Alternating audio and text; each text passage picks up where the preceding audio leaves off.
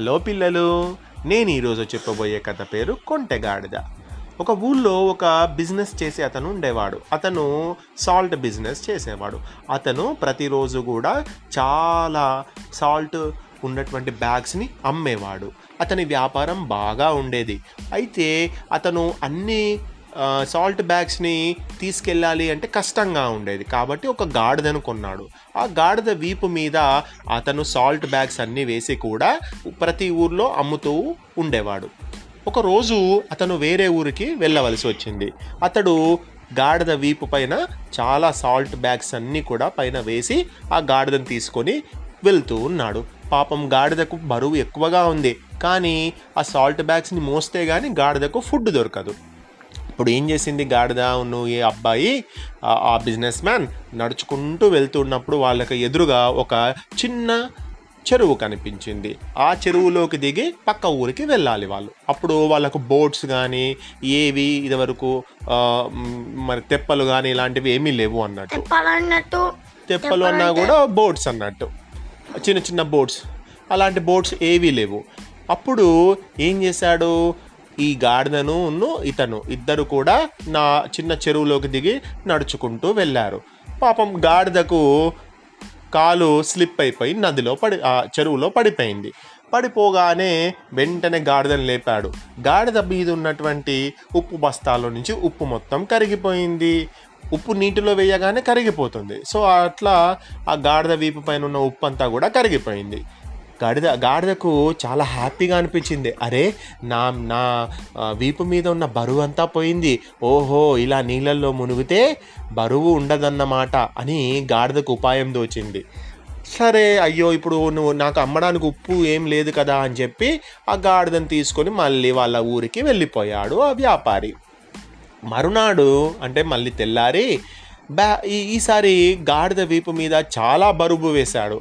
బరువు వేసి వాళ్ళిద్దరూ మళ్ళీ ఊరికి వెళ్ళాలని అనుకున్నారు. గాడిదని తీసుకొని వెళ్తూ వెళ్తూ వెళ్తూ ఉండగా మధ్యలో వారికి ఒక చెరువు కనిపించింది. ఆ చెరువులో మళ్ళీ దిగారు.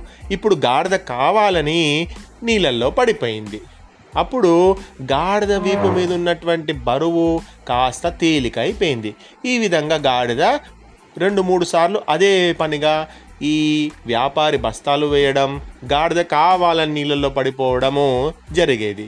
ఇది గమనించినటువంటి వ్యాపారి ఆహా గాడిద కావాలనే ఈ విధంగా చేస్తుంది అని చెప్పి గాడిద కావాలని మళ్ళీ నీటిలో ముడుగుతుంది ఉప్పే కదా అని గాడిద ఈ విధంగా చేస్తుంది కదా ఈసారి దీని దీని సంగతి నేను చెప్తాను అని ఈసారి ఏం చేస్తాడు అంటే కాటన్ అంటే దూది. దూది ఉన్నటువంటి బస్తాలను గాడిద వీపు మీద వేశాడు.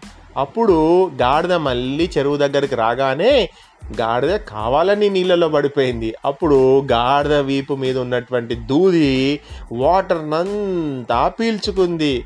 అప్పుడు వాటర్ మొత్తం నిండిపోయింది. నిండిపోవడం వల్ల ఏం జరుగుతుంది? కాటన్ని మనం నీళ్ళల్లో ముంచితే కాటన్ బరువెక్కిపోతుంది. అట్లా దాని వీపు మీద ఇంకాస్త బరువు పెరిగిపోయింది. అప్పుడు గాడిద అనుకుంది అమ్మో! ఈసారి బరువు ఎక్కువ పడిపోయింది పడిపోయింది. ఇక ఇంకోసారి నేను కావాలని నీళ్ళలో పడితే మళ్ళీ బరువు ఎక్కువ అవుతుంది అనుకుంటా అని చెప్పి గాడిద ఇక నీళ్ళల్లో పడి పడడం మానేసింది. ఈ విధంగా ఇలాంటి గాడిద తుంటరి పనులు చేయడం అనేది మానివేసింది. దీనివల్ల నీతి ఇంటి పిల్లలు? పొరపాటున ఏదో ఒకటి జరిగితే దాన్ని అలవాటుగా మనం మార్చుకోకూడదు. లేజీగా ఉండకూడదు. అర్థమైందా?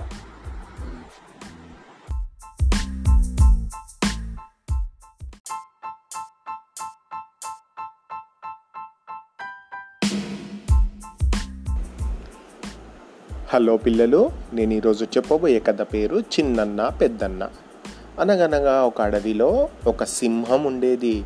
సింహము అడవికి రాజు కదా. అయితే ఒకరోజు సింహానికి ఒక పరుగు పందెం పెట్టాలనే ఆలోచన కలిగింది. ఆ పరుగు పందెం ఎవరికి పెట్టాలి అనే ఆలోచన కలిగినప్పుడు దానికి చిన్నన్న పెద్దన్న అనే రెండు కుందేళ్ళ గురించి తెలిసింది. అది చిన్నన్న పెద్దన్న దగ్గరికి వెళ్ళి ఆ రెండు కుందేళ్ళు కూడా అన్నతమ్ములు. అన్నదమ్ములు అంటే బ్రదర్స్ ఒకరోజు ఆ సింహము ఆ చిన్నన్న పెద్దన్న వాళ్ళ దగ్గరికి ఆ కుందేళ్ళ దగ్గరికి వెళ్ళి ఏ చిన్నన్న పెద్దన్న మీరు కుందేళ్ళు మీరు చాలా ఫాస్ట్గా పరిగెత్తారని నాకు తెలుసు. మీ ఇద్దరి మధ్య నేను ఒక పోటీ పెడదాం అనుకుంటున్నాను. మరి మీరిద్దరు పార్టిసిపేట్ అవ్వాలి. అంటే చిన్నన్న పెద్దన్న అనే కుందేళ్ళు మహారాజా మేము పార్టిసిపేట్ అవుతాము కానీ కానీ అని పెద్దన్న అనేటువంటి కుందేలు ఏదో చెప్పబోయింది. ఏంటి పెద్దన్న? ఏం చెప్పాలనుకుంటున్నావు? అంటే మరి నేనేమో ముసలివాడిని మరి నేను చిన్నన్న నా తమ్ముడు వాడు నాకంటే ఫాస్ట్గా పరిగెత్తుతాడు కదా. మరి నేనేమో అంతగానం పరిగెత్తలేను కదా. ఖచ్చితంగా చిన్నన్ననే గెలుస్తాడు కదా అని చెప్పింది.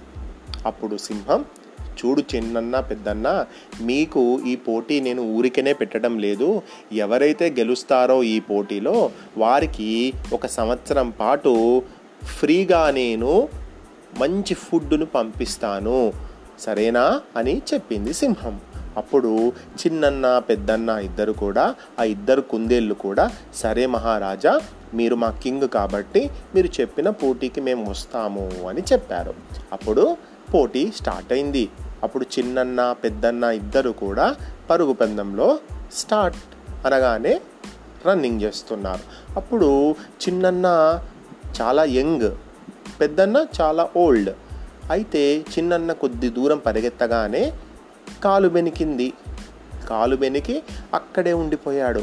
నడవడానికి రావడం లేదు చిన్నన్నకు. పరిగెత్తడానికి రావడం లేదు చిన్నన్నకు.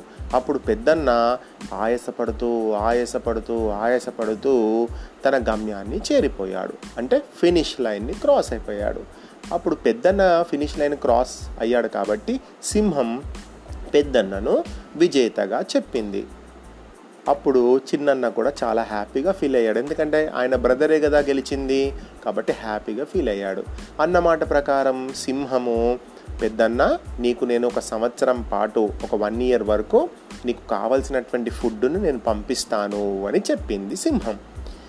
తెల్లారి చిన్నన్న దగ్గరికి వచ్చిన సింహం ఏ చిన్నన్న నువ్వు నిన్న నువ్వు అంత ఫాస్ట్గా పరిగెడతావు కదా మరి నువ్వే గెలుస్తావని నేను అనుకున్నాను. నువ్వు నిజంగా నీ కాలు బెనికిందా చెప్పు అని అడిగింది. అప్పుడు చిన్నన్న నవ్వుకు నవ్వుతూ లేదు మహారాజా నన్ను క్షమించండి.